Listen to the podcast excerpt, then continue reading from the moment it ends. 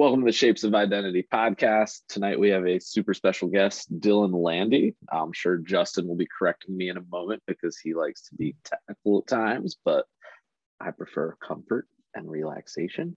Um, so here's our co host, Justin, and he's going to kick this off. All right. Well, first of all, it's Dr. Dillon Landi. And it's funny, Dillon. You you will laugh. So Dillon Insert I, eye roll. we will both be in we were both part of Shape New Jersey. So we know each other well. Stephen and Dillon know each other from Teachers College. We'll get into all that, I'm sure. But Dillon, this is why you're gonna laugh. So uh, we do a lot of podcasting, a lot of stuff with uh, Dr. Martha. And so every time she comes on the podcast, I would always do the same thing. Oh, there's a doctor in the house, right? Like I respect the doctor. We do that. Just, you know, it's funny. Well, Tara came on. I didn't realize at the time that Tara had her doctor, right? So again, it's Dr. Blackshear. So now I'm like, oh, you know, Dr. Martin's in the house. So now I have a black woman who has a doctorate being treated, you know, unfairly and, and automatically assume she doesn't when she is a college professor. So again, I don't know if there's an assumption that she should have had it, but there's an expectation that she could have had it at the very least. And I never asked. And it was a great learning experience. She addressed it on the podcast. It was great. You know, I did what I needed to to uh, repair the harm. But now I always try to ask, does anyone have their doctorate? I actually did it, I mean, last week, right, Stephen, when we had um, the doctor from Newark in there. And I was I was lucky I thought yeah. about it. And I asked, are there any, do you have a doctor? And the lady had a doctor. So anyway, that's why I put a little respect on there. Um, I could go on, but can you tell us a little bit about your background? Uh, and that way we could hear what has been great in Dillon's life up to now. Kia So, uh, yep, uh, my name's Dillon. Uh, just to add to that, though, uh, so Tara and I work together at, at Towson University, and she's one of my best friends, and we still talk every day. And when I first started at Towson, I was all but dissertation at that point. I hadn't finished my PhD, and she had. And students who came into the program were calling me doctor, even though I had not finished it. And it had to do with me being a white guy, essentially. And then they were calling her Miss Blackshear. And it was like, you know, she's the one with the doctorate, right? I'm still working on it and it threw students off. But it just tells you sort of um, it unpacks those assumptions that people have, uh, and more importantly, it it is a learning experience for a lot of people, right? So as you just said, you probably uh, you probably felt really uncomfortable in the moment, but now you know it helped you unpack your own bag. So uh, yep, my name is Dillon. I did my PhD at the University of Auckland. I did uh, both my master's degrees at Teachers College, where Stephen and I met, and I have a bachelor's degree at, uh, from Campbell University in North Carolina. Um, I'm currently a lecturer in education at Strathclyde University in the School of Education, and um, prior to that, I was at Towson University. So and something that I think is really important is that I was a health and physical education teacher for five years, and I was a supervisor of health, physical education, athletics uh, in the largest school district in New Jersey. Um, so uh, I, I, I, don't only sit in an ivory tower, uh, I actually was, you know, down teaching and with children on my knees, working with them and uh, seeing them succeed in different ways. So, yeah and it's funny that out of all those accolades, and again, you, you've done a lot of things that we'll get into. The one I love the most is you wrestled in college. That to me was like mind blowing. Like, oh, because again, not to be rude, looking at you, you look average. Like, not, you know, I don't know what a former wrestler in college in their, I don't know, 30, late 30s or whatever uh, looks like. But I didn't pick up on that. And then when I talked to him, like, yo, because I love wrestling. I was not great at wrestling, but I coached it. I wrestled. I love it. All wrestling is fantastic. So the fact that you wrestled in college, to me, like just gives you a little bit in my book of like, yo, that dude's got the physical and mental fortitude, like to the next level. Because anyone that does any college sports wild, but wrestling in college is next level. Yeah, wrestling's an interesting sport. That's what I'll say. I, I, I, said this earlier to, to y'all. I haven't stepped on a scale since I was 22, 21, 23, something about that time. So uh, I, I just, I refuse to step on them. All the emotional baggage from them. oh, gosh. Do you remember your last weigh in? Do you remember like ever consciously looking at the scale and being like, I will never be this weight again? I, I I think I said that every time I stepped on the scale. I, I hated that thing. It was it was the enemy. yeah, it was. I remember my district weigh-in, and I knew I probably wasn't going to go wrestle in states because you know the season shows you that. And I looked at the scale and I go, I will never be. I think it was one fifty nine point nine because again, you're right up there. I go.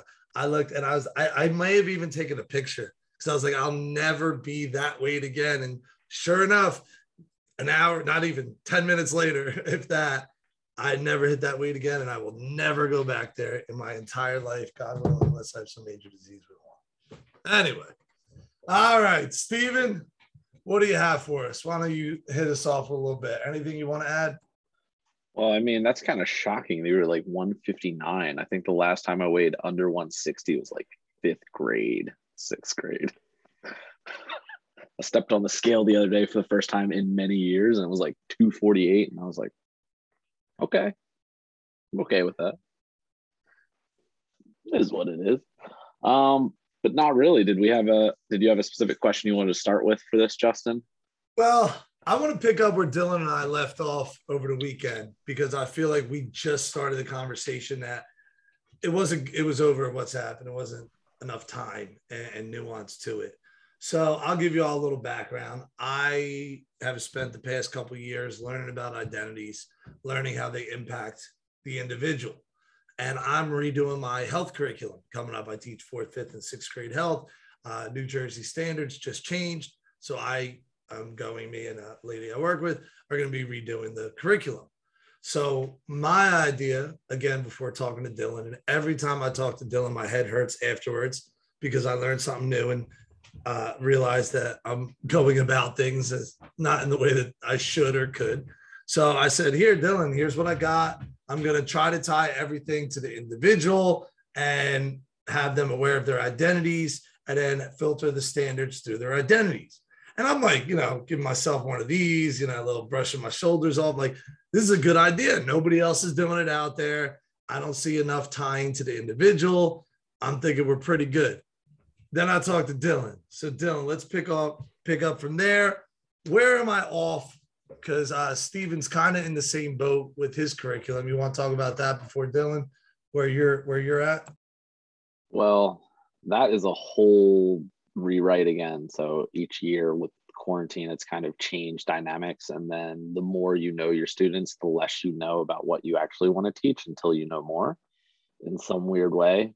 And this will actually be my last semester of teaching, which is stay tuned for the fall. I'm not allowed to say anything yet, as far as I'm aware, but I've always tied identity to individual as well. So when Justin brought this topic up, intrigued me because this is an area that I have to kind of dive back into because I'm used to doing with the high school levels. But now when we're talking elementary, this will be the first time actually diving into it over the next few weeks. So I'll be interested to see what I can learn this evening. All right, Dillon, set me straight here. Let's let's unpack some of the stuff where where I should be going. Well, first of all, I, I don't think that what you're saying is wrong. I think it's an approach, right? So um, I think that at the end of the day, you know your students better than anybody. So that's you have to take that on board, and that's probably the most important thing. Um, when I think about health education, when I think about physical education, when I think about education, period, right? Um, I don't try and tie things down to individual behaviors or individual acts or you know individual decisions. That's a very um, uh, first of all, it's a very conservative approach, right? Let's not uh, let's not look at the social factors of something. You are in control of your own destiny. And if you make these decisions, then you can be successful. Okay. So even though we know that's not true, right? We, we have social stratifications, we have social determinants of health. Um, so then there's sort of a, a, step away from that where people are saying, okay, but what if we focus on, you know, uh, the identity of the person and how everybody is different and therefore they have different opportunities to be uh, uh, to express themselves differently through health through physical activity through education whatever it may be. That's another great approach right? But it still doesn't necessarily address the larger social issues that are happening okay? So if if the goal of education is about transforming a space if it's about critically thinking about and empowering young people to transform the spaces in which they are in place. What are the tools that we can do that? Right? Is that simply reflecting on an identity, or is that reflecting on your identity in relation to other people's identities? Okay. Is that reflecting on how the place that you're in actually shapes the identity that you are allowed to express? right? Because there's no such thing as being a boy or being a girl without those two things being connected. All right, kind so boy. Yeah, hold on. Let's let's take a break there real quick. So you're saying that my identities are only as much as I can express them. That if I can't express them, they don't exist or they're not acted upon. Talk talk to me about this idea. Okay, so two things here, right? The first thing is let's think about the term identity, right? The term identity itself comes from uh, a Latin identitum, right, which means the same thing over and over again. So something that is meant to be really personal, your identity, actually comes from a, a historical tracing of meaning the same thing over and over and over again. So why is that the case, right? It's the case because identities are a negotiation between, you know, the individual, other people around them, not only people, but objects and things like that, and the spaces that get reproduced. So the way that, you know, if you want to bring ethnicity into it, if you want to bring gender into it, if you want to bring ability into it, the way that people can express themselves are limited in the spaces in which they are in place. So, what is acceptable to be a young boy or a young girl in a particular place of the world, right, is very different than another place in the world. So, the identities in which people can actually express in many cases are narrowed before they even figure out who, themse- who they are themselves. They're learning from that narrowed view of what it is. Yeah, that makes but, sense. Good. But like that that's a whole different conversation though, right? The, the the real conversation here is for me at least around health education, around physical education, around any type of education, even science education, is how are we as teachers, um, as community members, as you know, family members in some cases, how are we uh, providing opportunities for young people to learn about those external forces and to change them? How are we giving them the space so that they're empowered to change the environments in which they very well critique? They know it's not a great place. So, how can we help them do that? Yeah, and that some of that's language, right? Some of that's examples we're showing. I'm trying to think in, in my health class, what am I doing to try to create a place where they can explore a little bit about their identities and how am I making it safer for them to do that? Because especially where, you know, I'm in New Jersey, I don't know how much of identities are allowed to be explored versus dictated you know, this is what you are because these are the boxes that you have checked, if that makes any sense. Hmm. All right. So now we have that idea. Uh, we're talking about identities. Now, talk to me about the the social construct, the social part of it. So I understand my approach would be very like meritocracy, right? Very bootstrap. That way is what you were talking about before of the individual controls everything. And yet we know that's not true. So talk to me about the other side, the social side of things. What what when I'm looking at it, what lens in in your opinion do you think I should be looking at things with when I'm trying to create these new lessons and standards? Well, I think there's all different ways to do it, right? I don't think that there's any one lens. Um, but something that, um, so I, I, I work uh, with a teacher uh, in New York, um, good friend of mine. Uh, uh he teaches health and physical education there. And something that we do in the beginning is we start talking about, you know, the different forms of health. So we, we, we help them develop lesson plans and curriculum and, you know, and uh, we talk about what it is, what is social health? Okay, so w- what does that mean, right? Does that mean connections with our family? Does that mean connections with friends? Does that mean, you know, our relationships with our environment? Things like that. Uh, then we talk about what do we consider to be, you know, quote unquote physical health, right? Uh, what what does that mean in a in a setting? Does that mean uh, being able to participate in activities? Um, is it being able to uh, uh, uh, having abilities to be about your daily life? Right. That's that's you know from a biomedical stance. Um, then we talk about mental health and we talk about all these different forms of health, right? So health is not one thing, but it's multiple. Spiritual health, right? Okay, so if we look at one phenomenon and we look at it from a mental health perspective, and if we look at it from a social health perspective, or if we look at it from whatever health perspective, is it quote unquote, and I hate saying this term, healthy? So the, the, the example that I always do is I, I show up to class on the first day of food education and I put up a, a thing on the board that says, is cake healthy? And I put the students into two groups and I have them debate it. And I say, this group has to uh, make an argument that cake is extremely healthy. This group has to make an argument that cake is unhealthy. And the unhealthy group always go down to sugar, calories, obesity. It, it's like everything that you always hear. And then the healthy group talks about how cake is that thing that is the center of amazing conversations with their friends.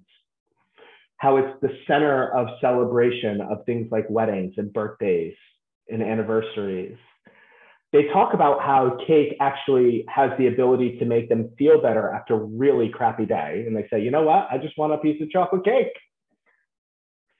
And that makes them feel both mentally better, but also physically better. It calms them down. They're like, okay, chill. Like, I feel good after this. So, is cake healthy?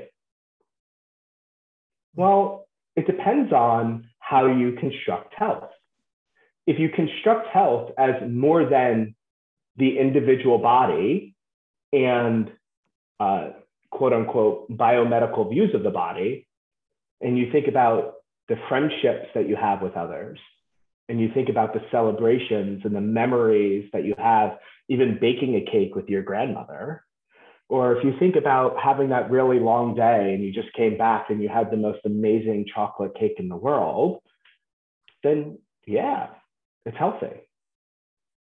But if you want to tie health to a biomedical individual belief system, very unhealthy. Yeah, so what I'm hearing you talk about is the idea of wellness, right? So am I teaching the biomedical health of a body or am I teaching overall wellness? Get but I want to be really careful here, right? Because there's this there's this belief that you know even so that biomedical side is disconnected from those other sides, and that's not true, right? So it, it the, the biophysical body is not detached from feeling, it's not detached from others, it's not detached from spirituality and belief systems. It's interconnected with those things. Hmm. So there's an argument to be made here that from a biophysical perspective, cake is also very healthy. Yeah, it reminds me. I, I used to do a wellness unit and we would debate. I would give each group one of the wellnesses, and they would have to debate why their wellness was more important than the others. And then what they would have to do is they would have to rebut somebody else's wellness. They would get up and say, Well, you said blah, blah, blah, and they would rebut it. And then at the end, we would have that conversation of, all the wellnesses, if, if you're lacking in one area, it's going to impact your life in every other area. Like there is no, you can't just take it out. There's no silo of wellness where if your mental health is great, you don't have to worry about your physical health. Or if your environmental health is fantastic, you don't have to worry about your social wellness. Like, so I think when we look at those wellnesses in that way, um, for me, that was one of the ways of showing to them that there is more importance than just the physical body. Because I feel like before it was too concentrated on the physical body. What are your thoughts here? Me? Yeah, you, Stephen, anyone, listeners, talk to yourself here, people. Hit pause, look out the window. Um, I, I, think that the focus on individual behaviors and individual bodies has dominated health education and physical education for at least the past 30 years okay? And what we know, more or less, is that it doesn't work. right? So let's try something else. right? Now, now that we've done this for 30 years and we've we've we've dumped massive amounts of energy, massive amounts of money, uh, massive amounts of resources into this approach that focus on individuals and changing individual behaviors, and we know that it doesn't work on a large scale, let's try something else. Mm. and my argument would be let's stop trying to change children. How about that? Let's start from let's just start from that. Let's let's stop trying to change kids.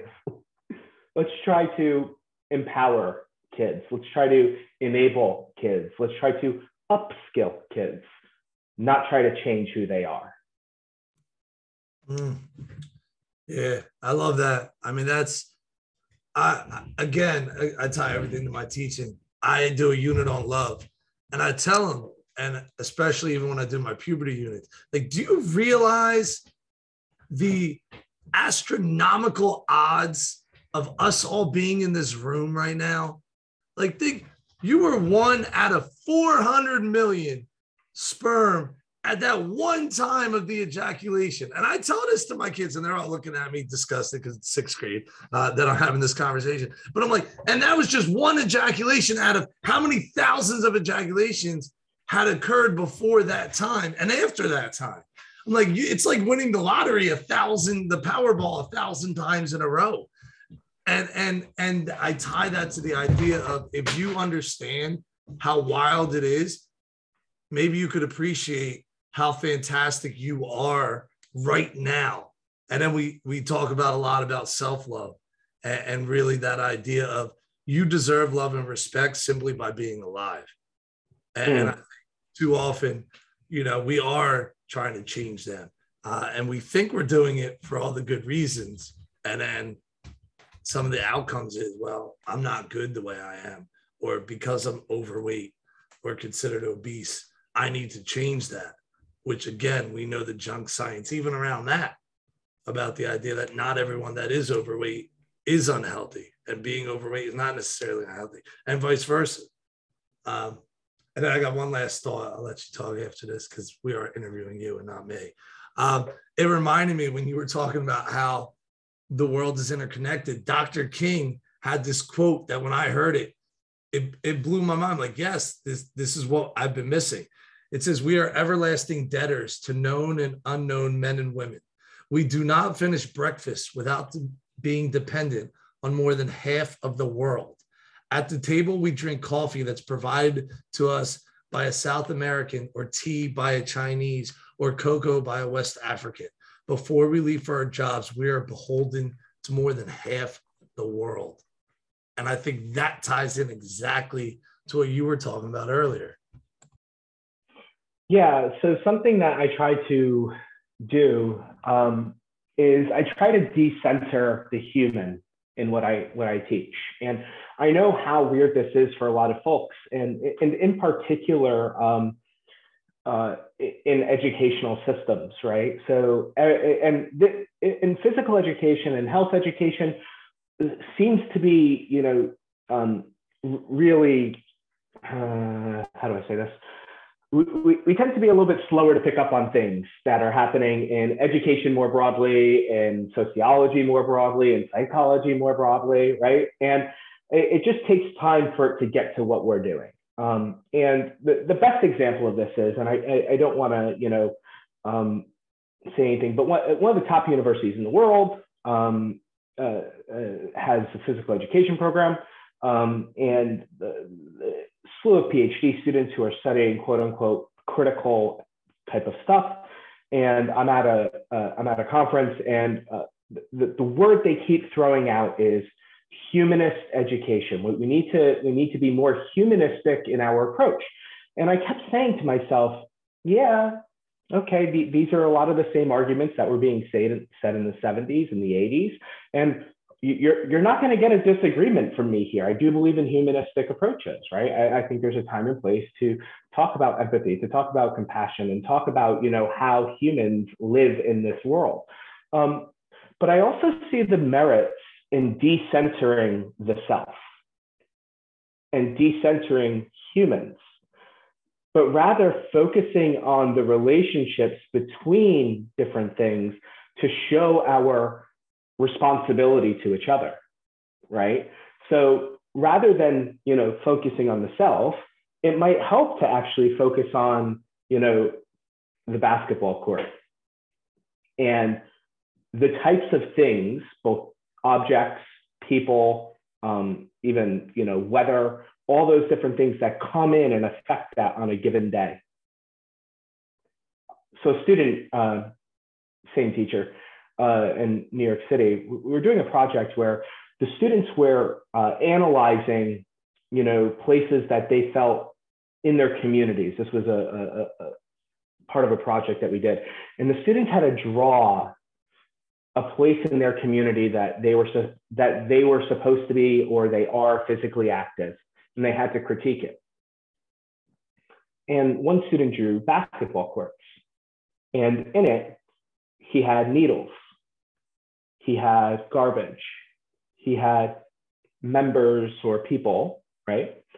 He had a hoop with no net one with no basket no one with no backboard right? And his response to this was this is supposed to be a place that I can go, but I can't because there's heroin needles on the court. There's no net or backboard. The concrete itself is really unsafe and ripped up. Uh, and there's gang members who are there we can talk about his decision making. We can talk about his motivation. We can tell until he's blue in the face that, you know, to be physically active is important. But that's the social setting in which his physical activity can occur. So, what happens when we decenter the self and we decenter the human? Well, we start to see the interconnected nature between our communities, ourselves, health, whatever that is defined as, policy, money, others, all coming together in that little place. So, what did this young person learn, right? And and some people will say, oh, well, we knew that from the start. They knew that from the start. Oh, they just learned how to critically analyze a place.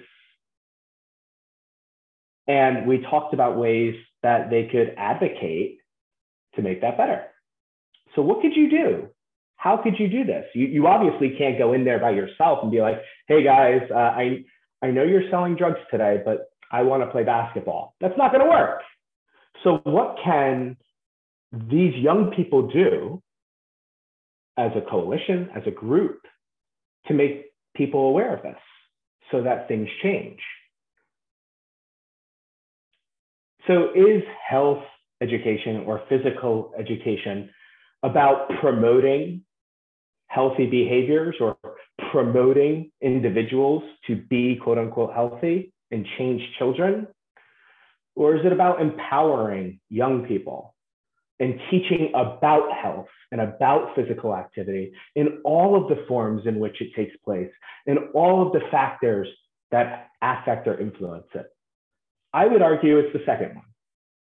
But I do understand that there are folks who fervently believe it's the first one.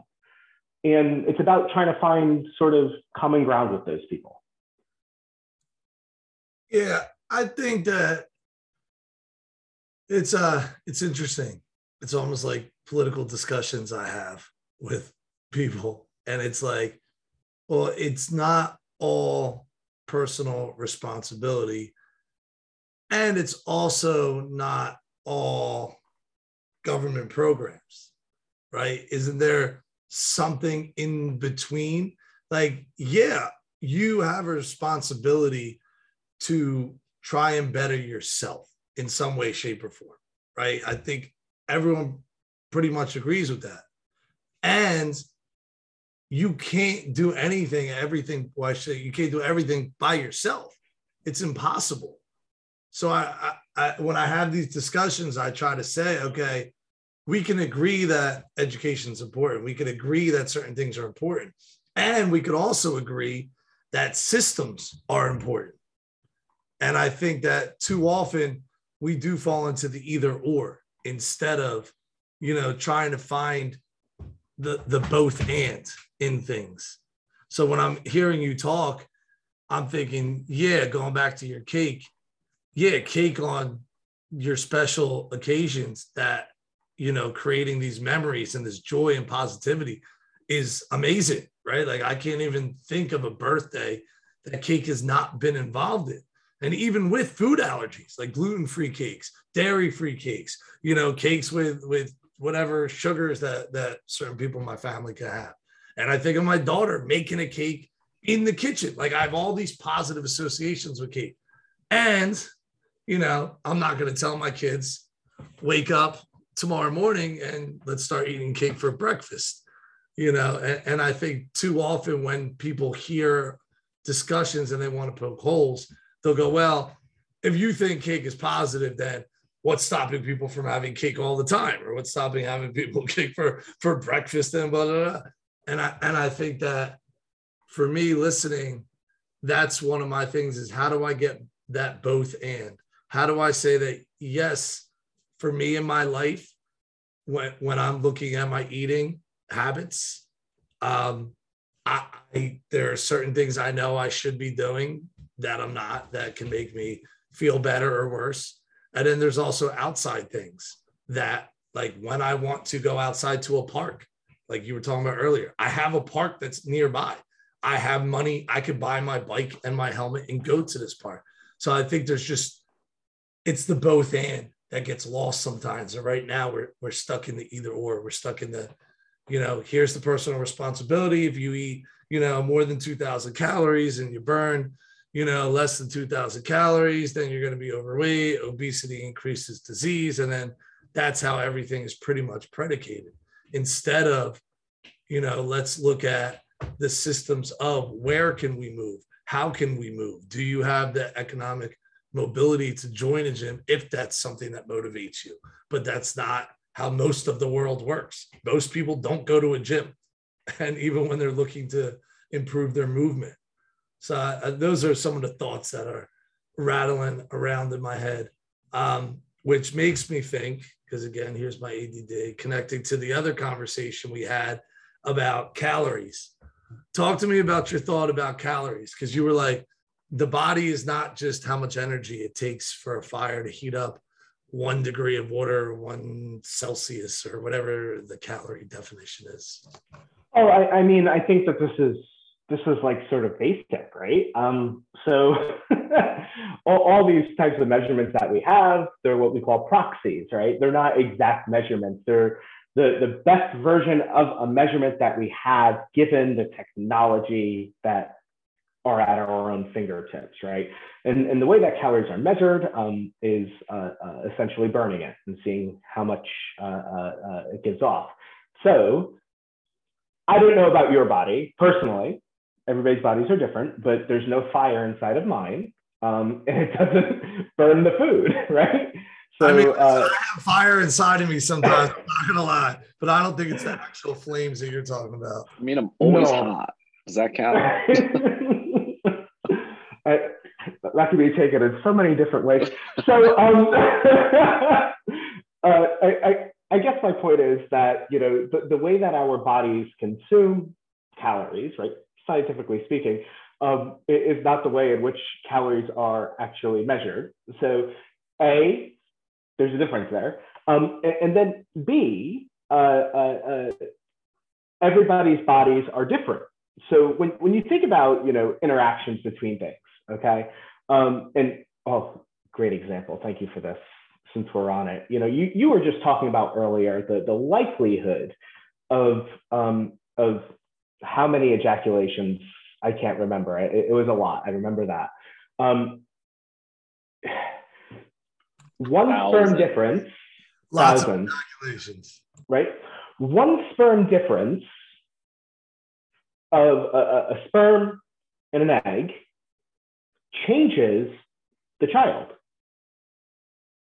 you would not have the same child. So when you think about things and cells on that level, okay, when two things interact or interact, as some physicists would say, or uh, it, it is two properties that come together and they don't necessarily react the same every time. What about different bodies? and different foods. We can't say that the way you know foods uh, uh, are for some people are the same, and that changes depending on your culture too, right? So your your ethnicity and your culture uh, affects and influences what foods your body becomes used to over time. And that affects your body's changing because food changes the body, right? Then the body obviously changes food because it comes out a totally different color than it went in. Um, but the, the, the, point here is that it, that is a proxy, it is a guide. Um, it is not necessarily like the end all be all. There, there's an excellent book, if you haven't read it, it's called The Obesity Epidemic. It's by um, Michael Gard and Jan Wright. And they sort of trace all this uh, this obesity research. And um, one of the things that they trace in, in one thing is this calorie in, calorie out uh, phenomenon. And it, it's, it's quite funny because uh, it, it, the way that they, they phrase it, they, they, they take all this, uh, the studies, they summarize them, and then they say, what's really interesting about this is that all these studies basically said actually, you know, the results indicate that the calorie in, calorie out uh, equation does not work. It's not accurate. And then when it came to the conclusions, which is basically, you know, when the author has the ability to say what they want to say in many cases, they all said, even though it didn't work, we still think that we should follow it and it's trustworthy. so it just tells you the power of quote unquote common sense. If something seems right, we sort of just jump on it, whether or not it's right, because there's this affective element um, to us believing stuff that seem correct, um, which comes back to education. I think one of the things we should be teaching young people is to question those things, right?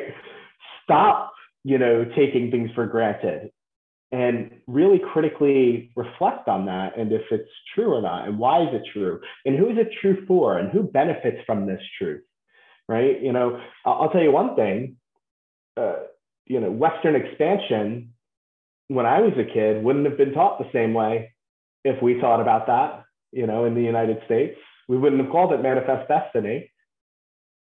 We probably would have called it genocide.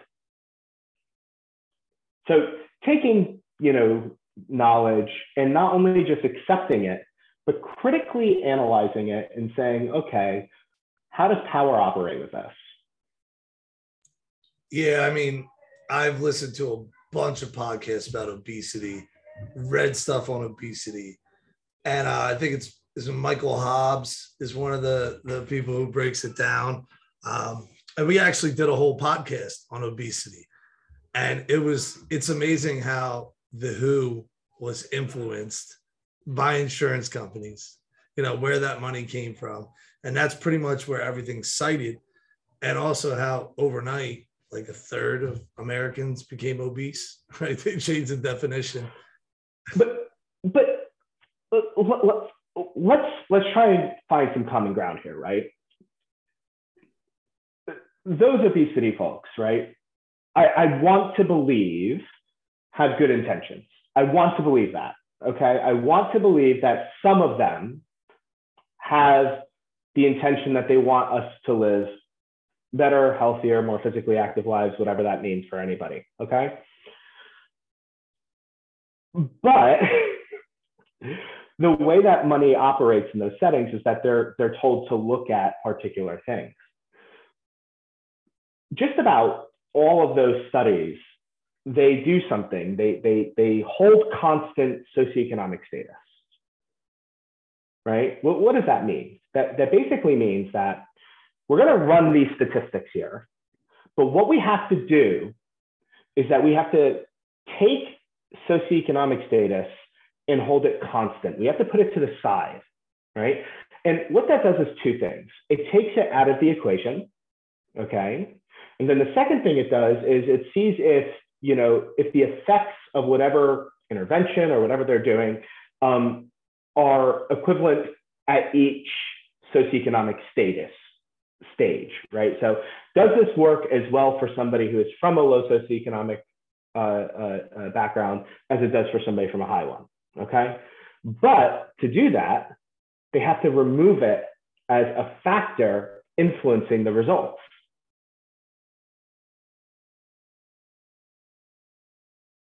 If they kept that factor in, none of these results would be significant, right?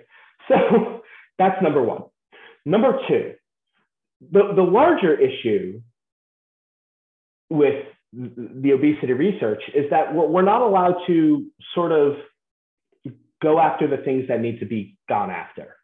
We're not allowed to discuss the fact that food is a for-profit industry. And whether the food is good or bad, doesn't matter. Um, and who it goes to, right? They are trying to make profit off of it. Same with the healthcare industry.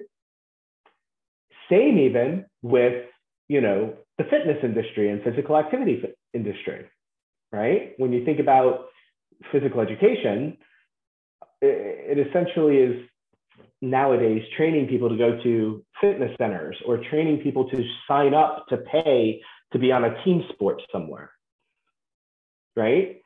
Uh, that's a major issue here right? Is how our quote unquote environment privileges profit over these other things that are important. So my question is, you know, to the obesity researchers, because I'll be honest with you, I think in many ways we have similar goals as far as we want people to have options and, and be able to live happy lives, right? We may go about it very differently. I definitely would say that.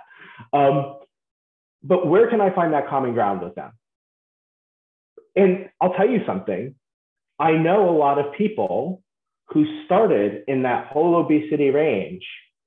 And they've shifted because they're they're waking up, right? They're they're recognizing that it is way more complex than just waking up in the morning and saying, "Oh, I think I'm going to go for a run," right? Uh, and those are the people that I love working with that are reflective and will admit when they're right and when they're wrong and how they can get better. And I hope that, you know, I'm the same way in some cases. Probably not when I was younger, um, but as I get older, I'm way more reflective. Yeah. I mean, that even that even reminds me, I, I think I've referenced this a few times back when I was an undergrad, the health and phys ed club, they actually had a shirt that they sold and on the back it said health and PE, and it was something in relation to the obesity epidemic, and it's like quality PE can save X amount of dollars over a year, which was kind of at the time you're like, oh yeah, this is like a good thing to do, and then TC comes along, and you're like, oh, I was evil. I didn't know it. Didn't know it in time. Like, why were we doing it from this lens?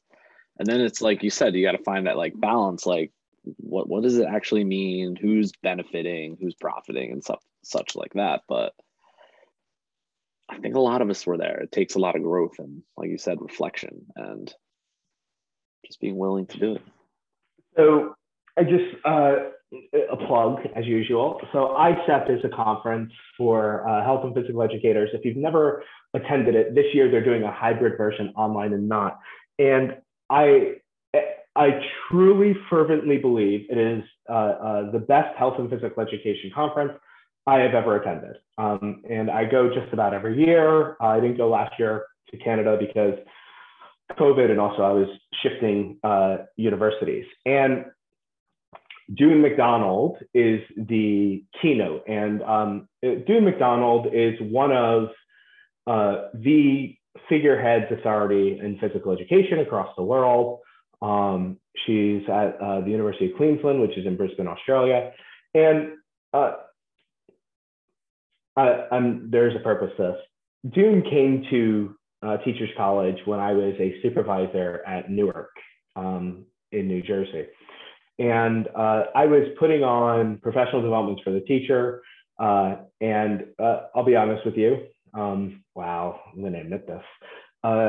I, I outsourced the professional development and I hired a, uh, a, a trusted organization in the United States because it was trusted by Shape America, which we need to question now. It was trusted by Shape New Jersey or New Jersey AHPERD at the time. And it was being promoted by all of these top level physical educators. And it was Spark Physical Education, right? And so I invited these folks to come into my school district, not know anything about my the, the, the young people that I am meant to serve, the teachers I am meant to help. I invite these people in, and I got I got pushback from some teachers, and I, I was too young and too stupid and too high up on a horse to listen, and I recognize that now. Um, well, I recognize it a little bit later. So Doone is at Teachers College, and she's like, I would love to see like an actual urban school. I'm like, oh yeah, come on over. We're doing professional development. And she's the word she kept saying was fascinating. and I was like, oh okay. And like you know, I'm a supervisor. This is Doone McDonald, and I think it was a year or two later she wrote this paper, and the paper was talking about how teachers are power brokers now and how essentially we're throwing so much stuff at them from all these different angles that they are the ones who have to choose what's best. And I remember reading this as a second year PhD student.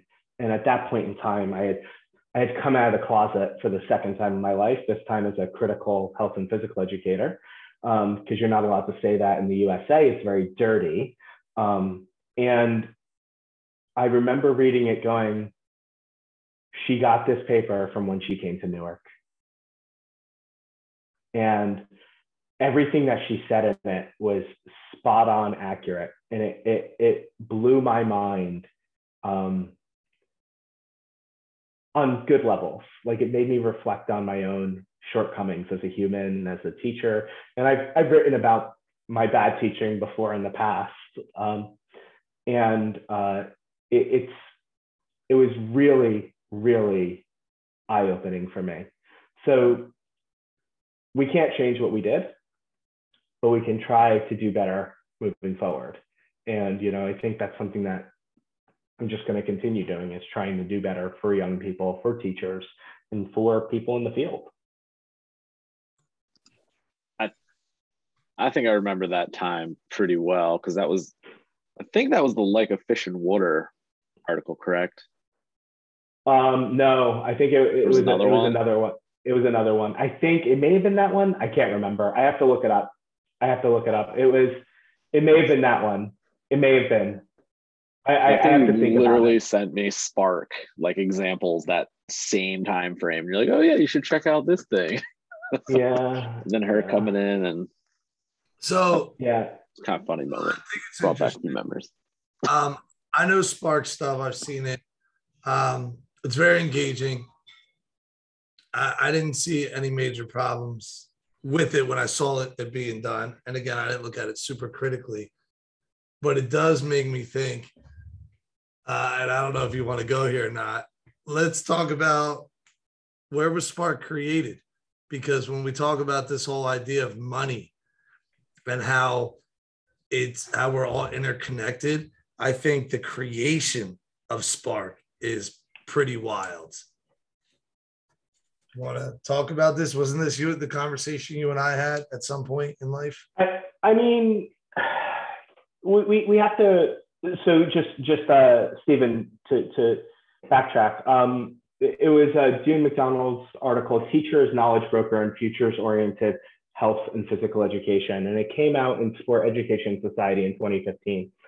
Um, so uh, I mean, how, how, how do you sort of adjust this? So Spark Physical Education uh, was developed through a grant that was provided by the United States government um, to researchers at San Diego State University. Um, and the, the purpose of it and the whole purpose of it was to raise physical activity levels. So we, we have to recognize that that is the major purpose of Spark Physical Education is to raise students' physical activity levels. Uh, so what it is is a recipe like lesson plans that they give to teachers. And we also have to understand the, the, the socio-political situation that those researchers were under too, right? So physical education in California at the time was losing funding and was being taught by inexperienced folks. So they developed this curriculum for people who weren't teachers, like physical education teachers. They, they were developing it for people who really didn't know what they were doing. And they said, hey, do this, it's better. And from that perspective, it's actually not that bad of a thing. Like, right? It's like nobody's ever taught, like, go for it. In the beginning, if when you are a rookie teacher and if you do not have a full curriculum and people to lean on and do all this stuff, there are worse ways to teach than using Spark for sure. Yeah, but but for the record, we're not just talking about rookie teachers. What, what, what, I'm talking about here are elementary teachers. So it was specifically created for elementary teachers because they didn't have to be specialists. So they were taught on math, they were taught on like you know uh, uh, English, and maybe they had six hours as a prep course in physical education. They, they weren't physical educators. So this resource or this curriculum was created for that particular um, uh, audience of people who had never been trained on how to be PE teachers, right? And it was to, to help them. Okay, take that, put it there, wonderful.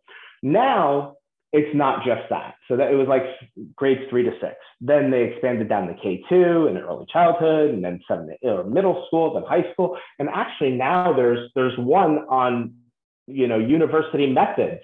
You know, we have people with PhDs in in in physical education and Spark Physical Education goes, actually, we got something better for you. You know, we, we know that, you know, we know that you, you, you put a lot of time and effort into studying this, but if you use our stuff.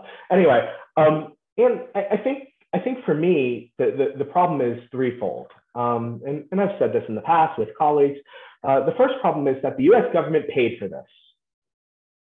My taxes paid for this. You want now to charge me money for it? And I paid for it? Who are you talking to? If they if they created this resource and then they made it free for all teachers, great.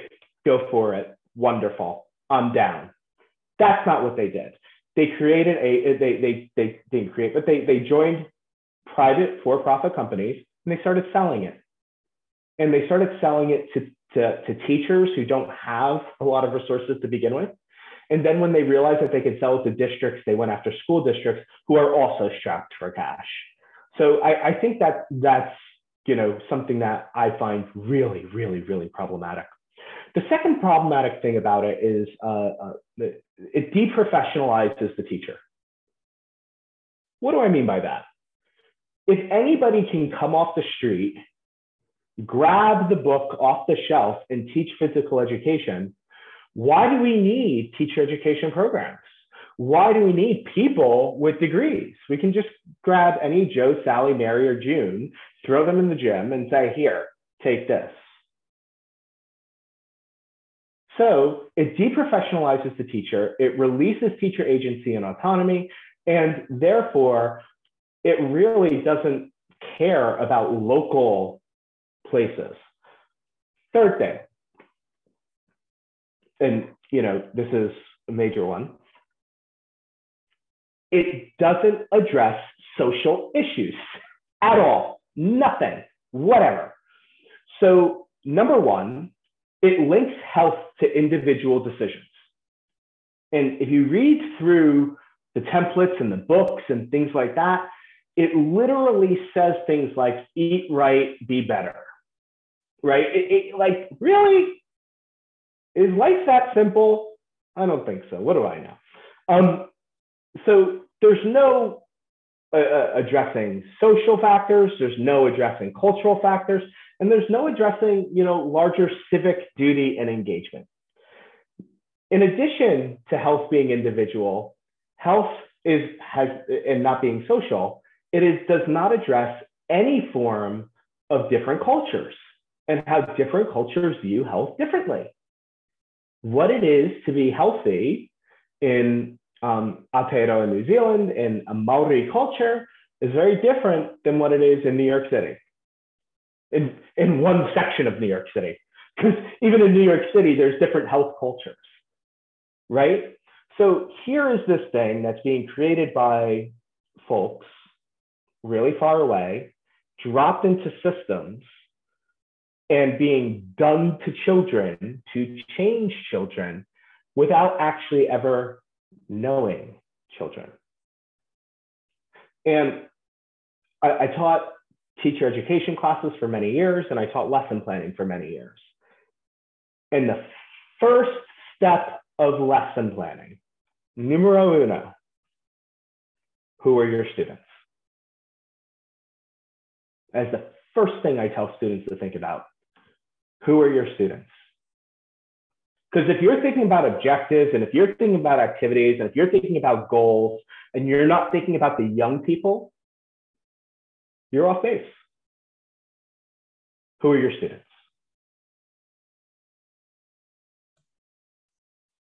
Mm.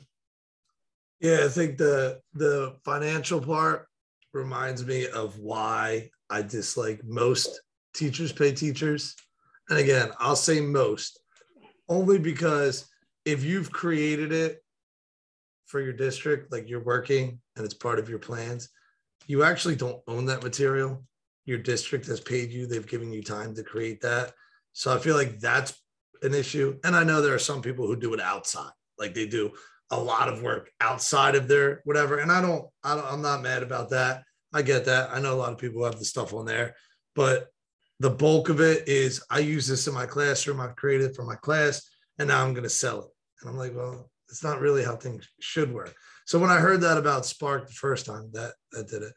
I will tell you though, the the benefit what we were talking about in the beginning if you had a program that runs dodgeball if you have a program that runs um, weighing people in front of other people and focusing on that like if you have malpractice, poor practices, whatever. Spark is head and shoulders above all of those. So to be fair to Spark, I think, and, and then getting back to what you talked about, yeah, how are you tying things to your children? And if everything's cookie cutter, you should not be doing the same thing in California that you're doing in Illinois, that you're doing in New Jersey. Uh, that doesn't make sense from that perspective. And, and, yeah, I think that was one of my things that I, I haven't taught phys ed in a couple years now. Um, that I love to do is have the students create games and activities and come in, because to me, that was the ultimate. Now I'm getting the essence of you, what you like, what you want, what your culture's like, blah blah blah, and I, I'm bringing that in. So if it's always me dictating the same thing to every kindergartner that rolls through for 10 years, then yeah, we're, we're missing out on a lot of that social aspect, uh, which is huge.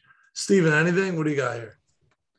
I mean, that's why this was the first year where I offered up a topics sheet. So at the beginning of the quarter, since I only see kids for like maybe 30 some days at a clip, what are the topics that interest you the most? And I picked like listed a bunch and I had other areas where like what's something that you have a question about, what are you interested in? And then there was just a bunch of random questions about them as an individual and how to like funnel that together. We'll say it's Philly, so it was a little struggle. a little struggle, but I got a lot of good stuff on there. So I was able to actually kind of come up with some new stuff and I'm actually in the process of writing quarter three right now.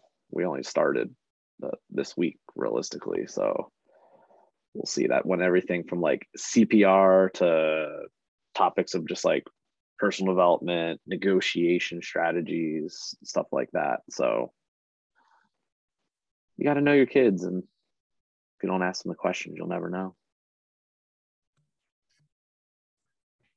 Yeah, so let's talk a little bit about Canada, if we could circle back, because I feel like Canada is just head and shoulders above a lot of what I see here.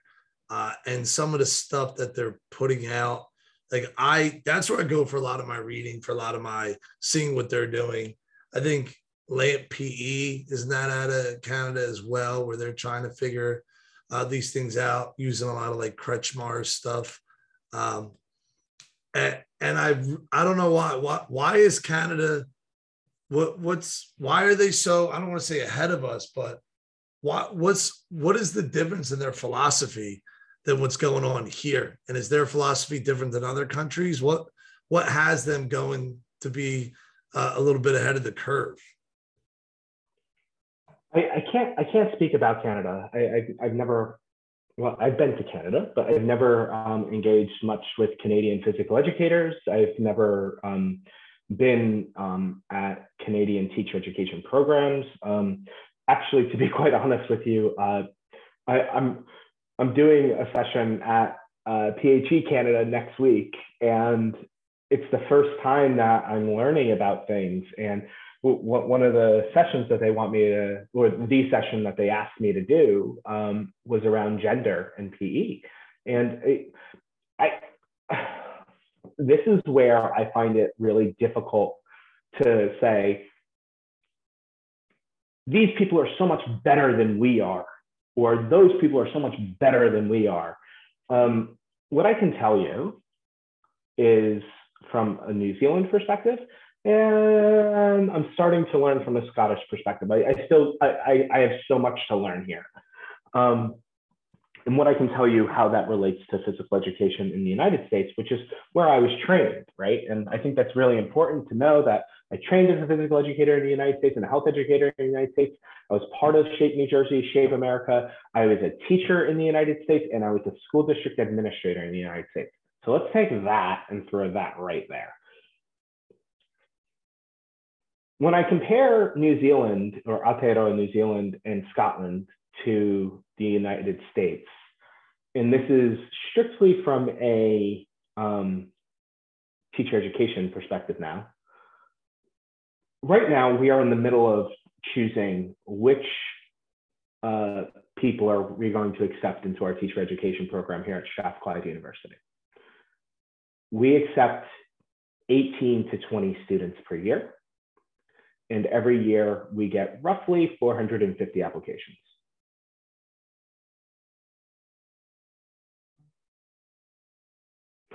Let that sink in.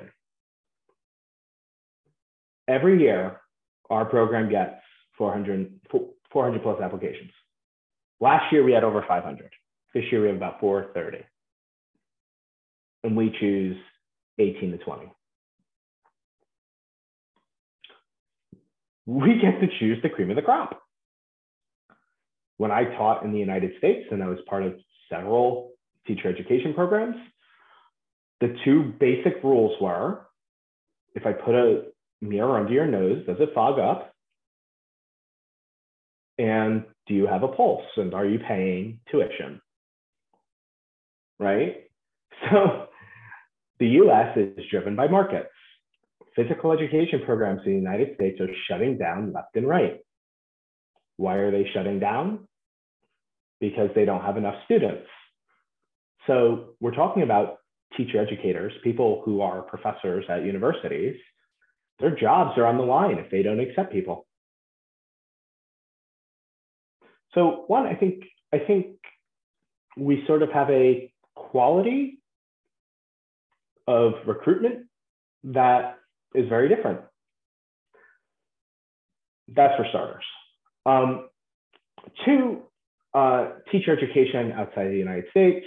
Uh, if it's a four-year program, um, like it is in uh, Aotearoa, New Zealand, it's four years of health and physical education. There are two electives. There are no English literatures, no whatever it is, flavor of the semester. And the argument for these liberal arts courses is that, well, it creates breadth and we, we are, we, we're, we're more well-rounded humans. People were teaching Foucault in physical education classes in Aotearoa, New Zealand. So if the subject matter that you're going in is in depth enough, like it was there, you do those cross-curricular things because you're influenced by sociology, because you're influenced by psychology, because you're influenced by math, because you're influenced by they, they have to develop the skills to write a good argument. Like they have to be good readers and writers. Just a different level. One of the main things that I think is really important is that the curriculum in uh, both Aotearoa New Zealand, and I can speak um, a little bit to Canada here, they, they integrate non-Western ideals. So they see health from indigenous perspectives. They don't assume that biomedical and westernized views of the body are privileged over holistic interconnected wellness. So it's not about just teaching one way, but it's about actually understanding how the body operates across different cultures and how it's understood conceptually across different cultures. Um, something that I think is really powerful is that Physical Education New Zealand the Scottish Association for Teachers in Physical Education and AFPE, um, and PHE Canada. Whilst they are bound to money in some ways, they don't make their decisions off of them. So it, what I found to be really mind boggling is when I go to a conference in the USA, a Shape America conference, a New Jersey Shape conference, a Maryland Shape, doesn't matter what shape it is, it's, it's one of those Shape conferences. I am bombarded by for-profit companies trying to sling me the greatest and latest thing rather than the organization saying, um, no, we're not going to take this this snake oil product and put it in front of our teachers. They take the money and they say, here's your spot. And usually that spot also comes with some sort of a session. So these organizations take their job very seriously about vetting who they allow access their teachers to. And they have a very strong relationship with the higher education community. I, I think it's really problematic how entangled, um, and this isn't just SHAPE, this is a lot of different educational organizations in the US, how entangled these organizations are with corporate interests. When you think about the last four presidents of Shape America, each of them in some way have been connected to a for-profit company or um, consultancy.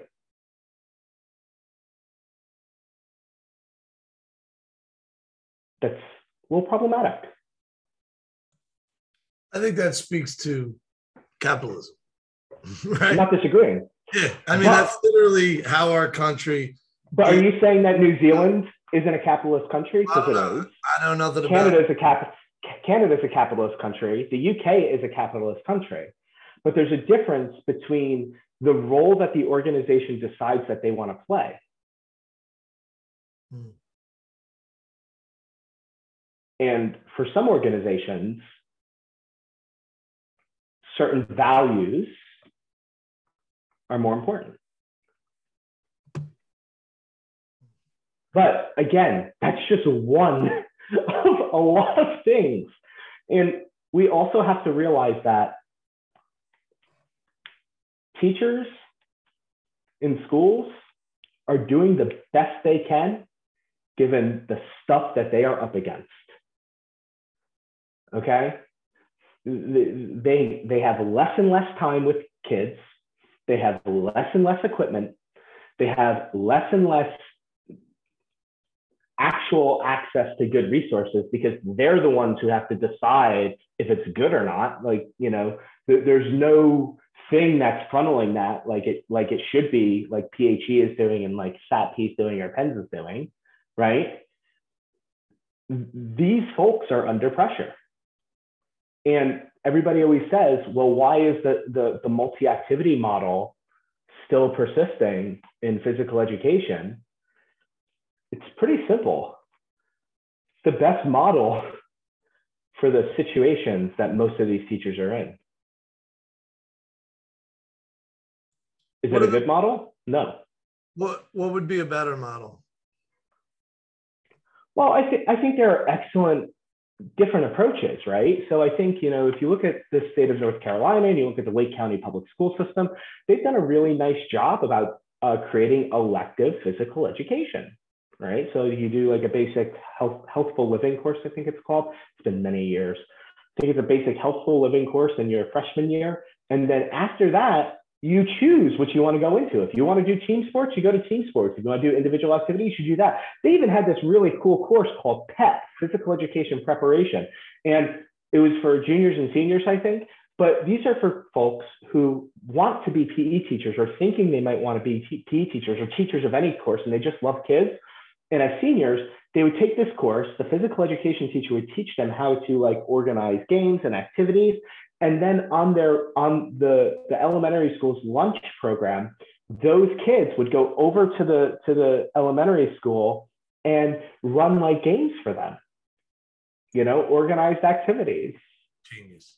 Absolutely. Genius. Right? That is so, exactly what I've been thinking of. But like but, but uh, it, it, that's one approach is this elective approach, right? So like doing that. Another approach is, you know, something that people are doing in New Mexico because of Kim Oliver, this activist approach, where they're having young people decide what content they want to do and, you know, the, the, the parameters in which they want to do it, and it's student centered. Another great approach is what Joy Butler's uh, created, um, RIP, she passed away um, recently, um, in the playing fair approach. And this is all about democratic approaches to creating games. Listen, there are so many different frameworks or approaches, meaningful physical education. I think everybody who knows me knows that I'm a huge fan of it, right? You know, um, and it, there are so many great approaches. There are so many great ways to do it. But at the end of the day, one, are the places conducive for this? Two, do the teachers even know what it is? Right? And three, if it does get done and it goes against the grain of what has been done for so long, will it be accepted in those areas? And, and these are three really difficult things to go up against. And teachers have the hardest job in the world, physical education and health teachers in particular, because it's generally uh, under resourced, undervalued, and eh, these folks are often expected to do other jobs before their actual teaching job. So it, we need to create systems and, and support places that help these folks right? That's that's my belief system. We, we need to we need to help teachers. Just like we need to empower young people and help young people we need to do the same for teachers because right now the situations in which they are in place they're doing the best they can the majority of them we do get like bad stories but that doesn't represent what you know a bunch of people who are working their butts off trying to make a better world for us are doing. Mm. Love that. Stephen?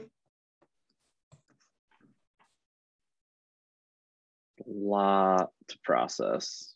A lot of good things. A lot of hope in that statement. And I'm sure we'll have a future conversation in regard to that, um, probably even after this recording briefly. Um, but I know Justin and I were kicking around physical literacy, and I guess my question was is it just a, another marketing ploy at this point and just rewording things and changing things slightly to make it seem a little better? Like, is that like what are your well, thoughts think, on physical literacy? I'm like kind of on the fence. Well, I think this is I think this is part of the problem is that the US doesn't know what it is. Right?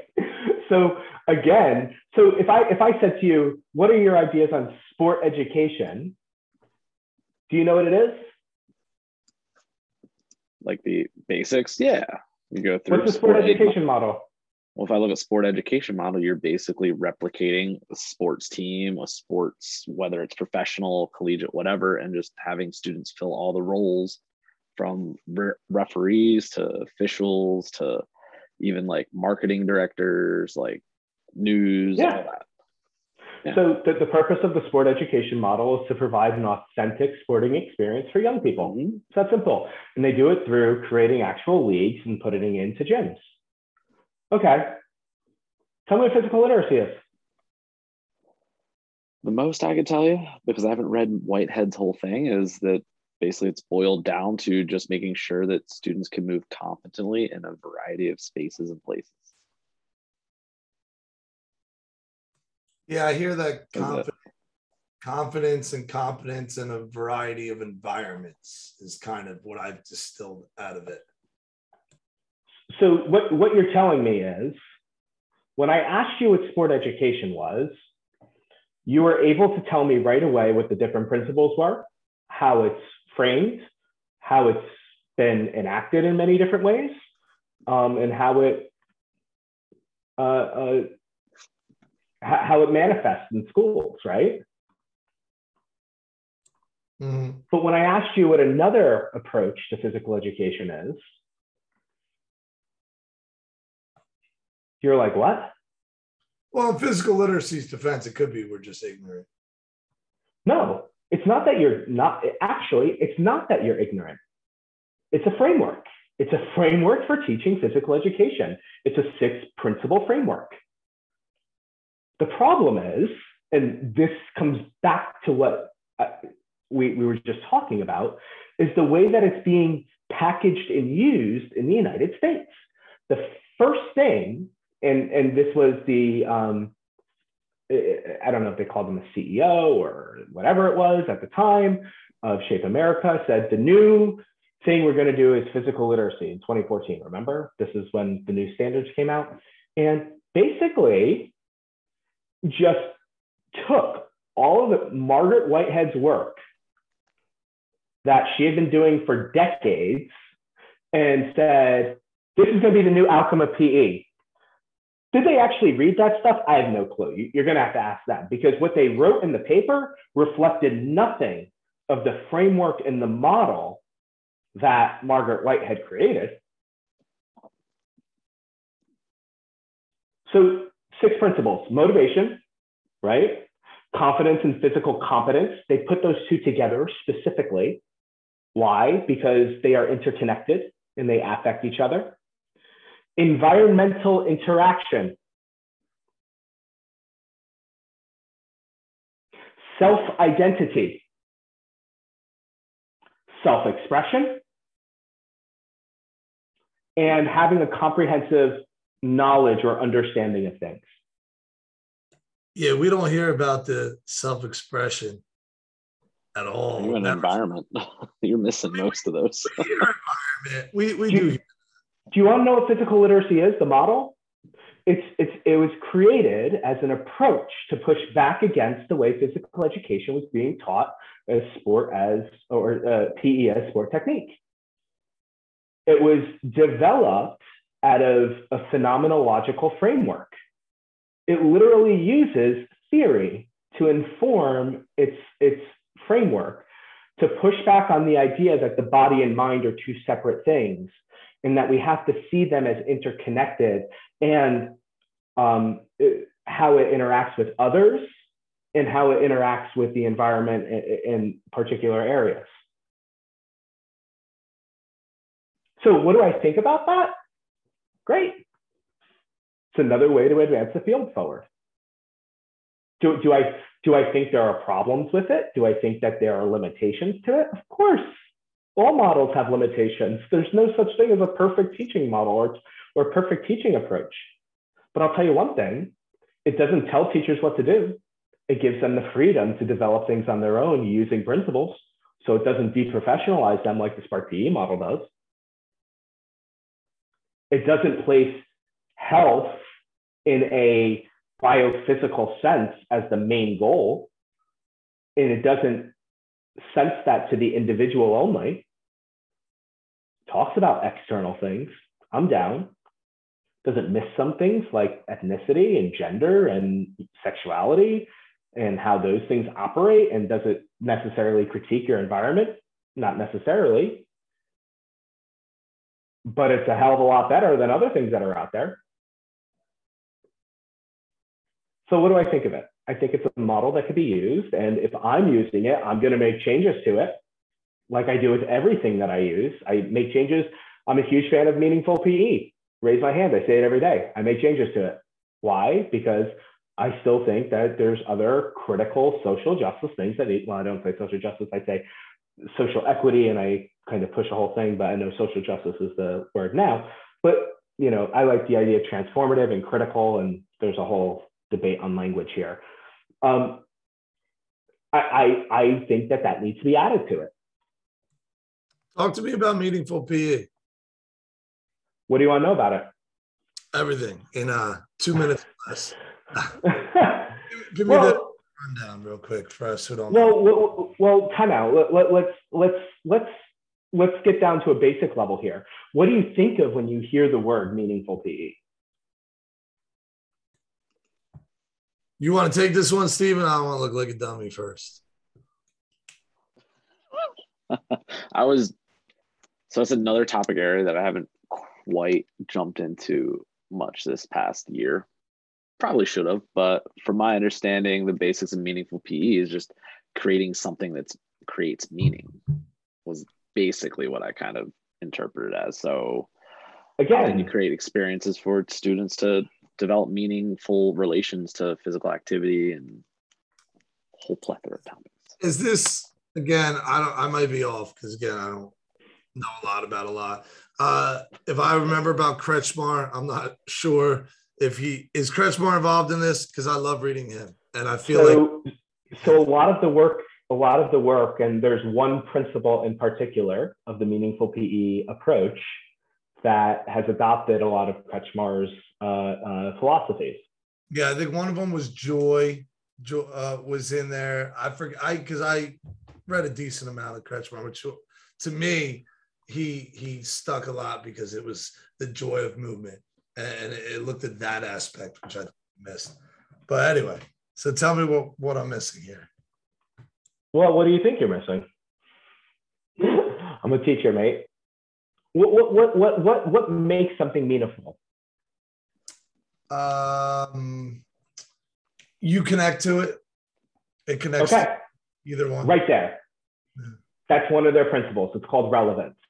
Mm-hmm. Right. So one of the principles of the meaningful PE model, or they don't say model, they say approach. I am so sorry, Tim. Um, you can take me over the coals later. Um, and you know what? Tim told me. He said that uh, the the paper that Katie um, Haley and I wrote is the reason he doesn't call it a model. He calls it an approach. So thank you. Um, so one of the principles is relevance, right? And the, the I mean, this is this is basic stuff, right? If if something is to have meaning, it has to be relevant to the students' lives. They have to understand what they're learning and why it matters and how it relates to their life beyond PE. I think we can all agree with that. 100%. Right? So already, you say you don't know anything about PE or meaningful PE, and you already knew two of them.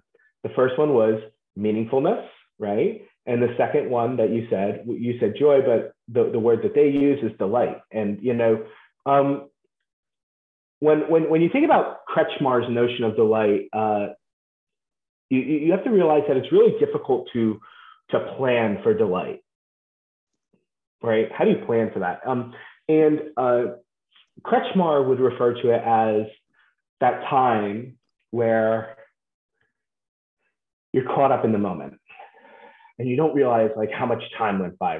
Remember when we were kids and like the sun went down, and you're like, whoa, what just happened?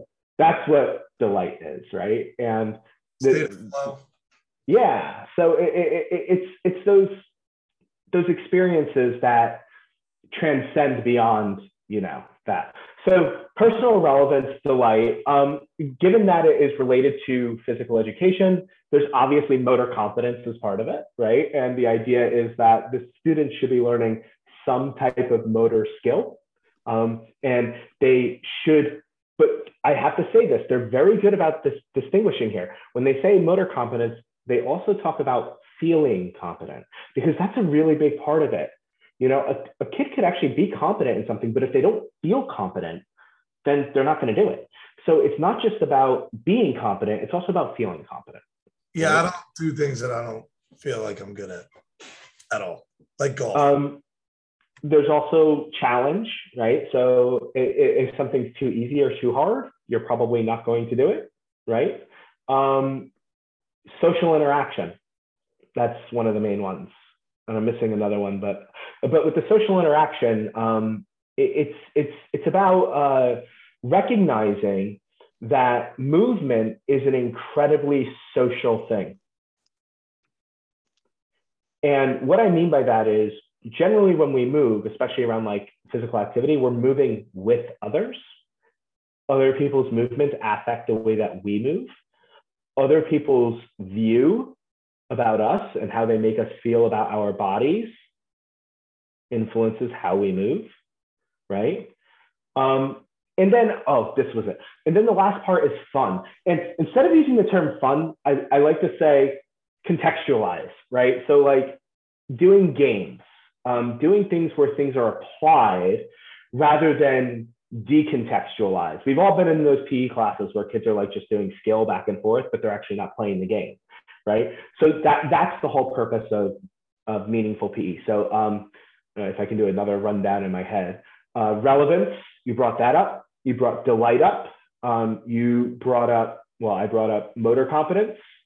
Um, I can do this personally uh, uh, challenge has to have the right challenge and it has to have it should be it should be impl- uh, uh, embedded into something it should be fun um, and there's a social interaction element making sure that you know students are working together on things but also reflecting on that but again something that needs to be recognized and the same with whitehead's approach, um, you shouldn't see these principles as isolated. You shouldn't go, oh, we're doing social interaction today.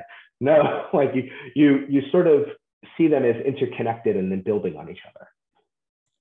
Yeah, so I had first read this because I, I had read about meaningful PE and I knew Fletcher. And I think you even, Stephen, when I was talking about Kretchmar, you were like, Are you sure you're not talking about Fletcher? Like, and, and it was, it was, I see how they were, they were all built. That matched my philosophy. That literally matched my philosophy. And I had no theory behind it. All I had was life experience, right? Literally, like, I a kid asked me today, and again, I'm gonna, you know, get a little ego right here. Uh, you ready for this, Mr. S? How are you so cool? That's the question the kid told me, and I said this. Ready? And you're gonna love this answer. I never forgot what it was like to be a kid. That's literally my answer. So, with that idea of never forgetting what it was like to be a kid, uh, on all ends, getting yelled at by adults, getting praised by adults, having fun, like all those things that go into it. That's how I approach creating my phys ed class. Like, how am I going to not yell at kids? Because I didn't like to be yelled at. Right? Lamar. Yeah, literally. how do I not make them feel like shit? Literally, that's the lowest bar you possibly can set. Yet some people don't even have that bar, unfortunately. Right. And then what are we going to do that's fun? that's enjoyable, that brings them that me. I want the kid to want to be there. And and you know, you read the things like if they had to pay, would they be there? If they didn't have to be there, would they come to your you read all this. I want the kid when they're coming to my subject area, no matter what it is, it's even health now. I have the same philosophy. Yo, we have health. Yo, we have phys ed. Yo, I have science. I don't care what your subject is, like that excitement because we're having that joy in there. And I give everyone the same speech learning should be fun. And the only reason why you think learning is not fun is because we haven't created the right parameters to have fun, to have joy, to have delight while we're doing it. So, anyway, long story short, when I look at meaningful PE, uh, it jived. A lot of it did jive with my philosophy that I naturally created without understanding all the other things that came. And again, I did miss some of the ethnicity and culture in it because I didn't know. You know, I grew up as a suburbanite white dude that didn't talk about these things. But anyway. But but again, that's what about these these approaches are. Which one do you identify with as a teacher that can augment your ability? And do they respond to your students as well? Those are two things that I think about. My students and do I agree with this and can it help my teaching? I found when I taught elementary PE, the the methods course that meaningful physical education worked. So my entire class was around meaningful PE. It blew everybody, you know, very mad at me. What do you mean you're not using dynamic physical education? What do you mean you're not giving them lessons on how to teach? I'm not.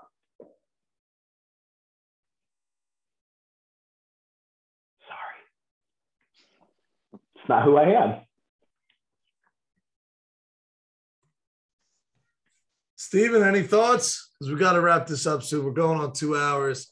It's been amazing. Yeah. I, I, already knew it was gonna look at Dillon. He didn't even know. Poor dude. He's not getting delight. I, I yes, delight, fun, or sorry, delight, relevance.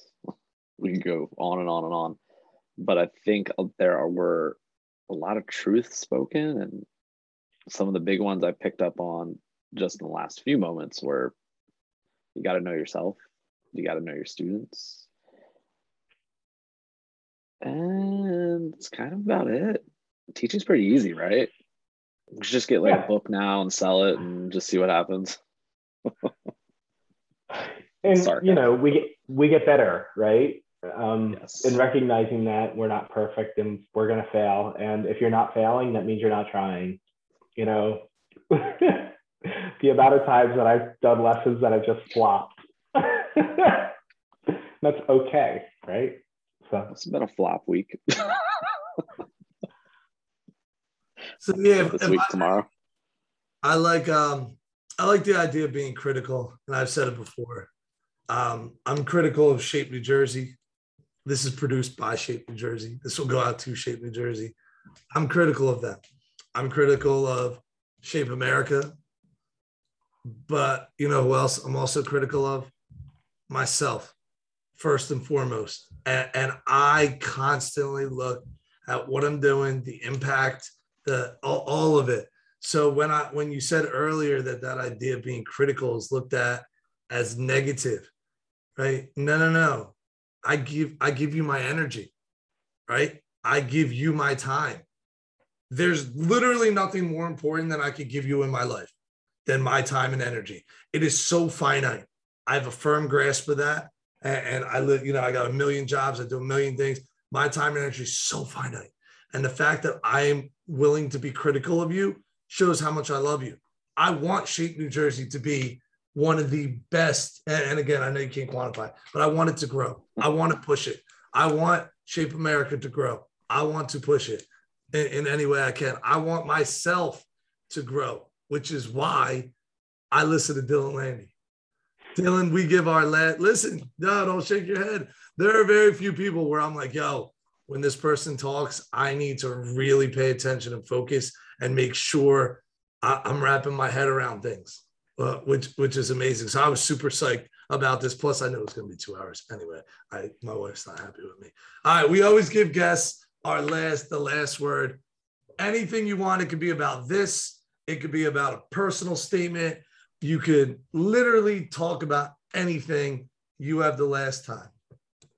Oh, hey, I mean, I I don't think there's any one thing I can say, but you know, it, if you're doing the stuff that you're doing, just keep trying new things and find the thing that jives with you. Um, most importantly, you know, continue learning and continually reflecting. Um, we, we can talk about being negative or critical. And I, I think that, you know, people and what we do are products of what have happened to us before and the spaces that we inhabit. Um, so thinking about those places, thinking about us as people and thinking about those around us, you know, what's best for the young people in front of me? And how can I help them become the best version of their selves?